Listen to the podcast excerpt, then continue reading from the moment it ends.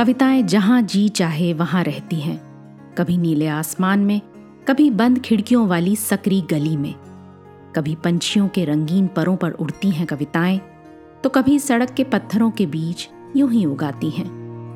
कविता के अलग अलग रूपों को समर्पित है हमारी पॉडकास्ट श्रृंखला, प्रतिदिन एक कविता। कीजिए एक नई कविता के साथ अपने हर दिन की शुरुआत। आज सुनिए कुंवर नारायण की लिखी कविता अंतिम ऊंचाई, कार्तिकेय खेतरपाल की आवाज़ में। कितना स्पष्ट होता आगे बढ़ते जाने का मतलब। अगर दसों दिशाएँ हमारे सामने होती, हमारे चारों ओर नहीं, कितना आसान होता चलते चले जाना। यदि केवल हम चलते होते, बाकी सब रुका होता। मैंने अक्सर इस ऊल जलूल दुनिया को दस सिरों से सोचने और बीस हाथों से पाने की कोशिश में अपने लिए बेहद मुश्किल बना लिया है। शुरू शुरू में सब यही चाहते हैं कि सब कुछ शुरू से शुरू हो। लेकिन अंत तक पहुँचते पहुँचते हिम्मत हार जाते हैं।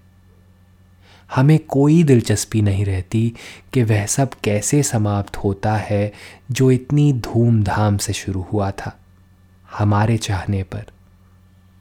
दुर्गम वनों और ऊँचे पर्वतों को जीतते हुए, जब तुम अंतिम ऊंचाई को भी जीत लोगे, जब तुम्हें लगेगा कि कोई अंतर नहीं बचा अब, तुम में और उन पत्थरों की कठोरता में जिन्हें तुमने जीता है।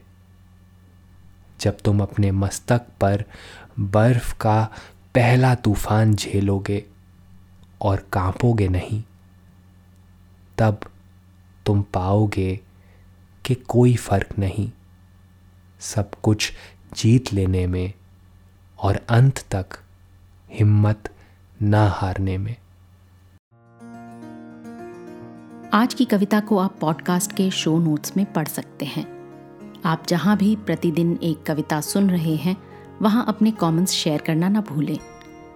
अगर आप चाहते हैं कि नई धारा रेडियो की ये प्रस्तुति हर सुबह आपके व्हाट्सएप पर आ जाए तो हमें इस नंबर पर मैसेज भेजें।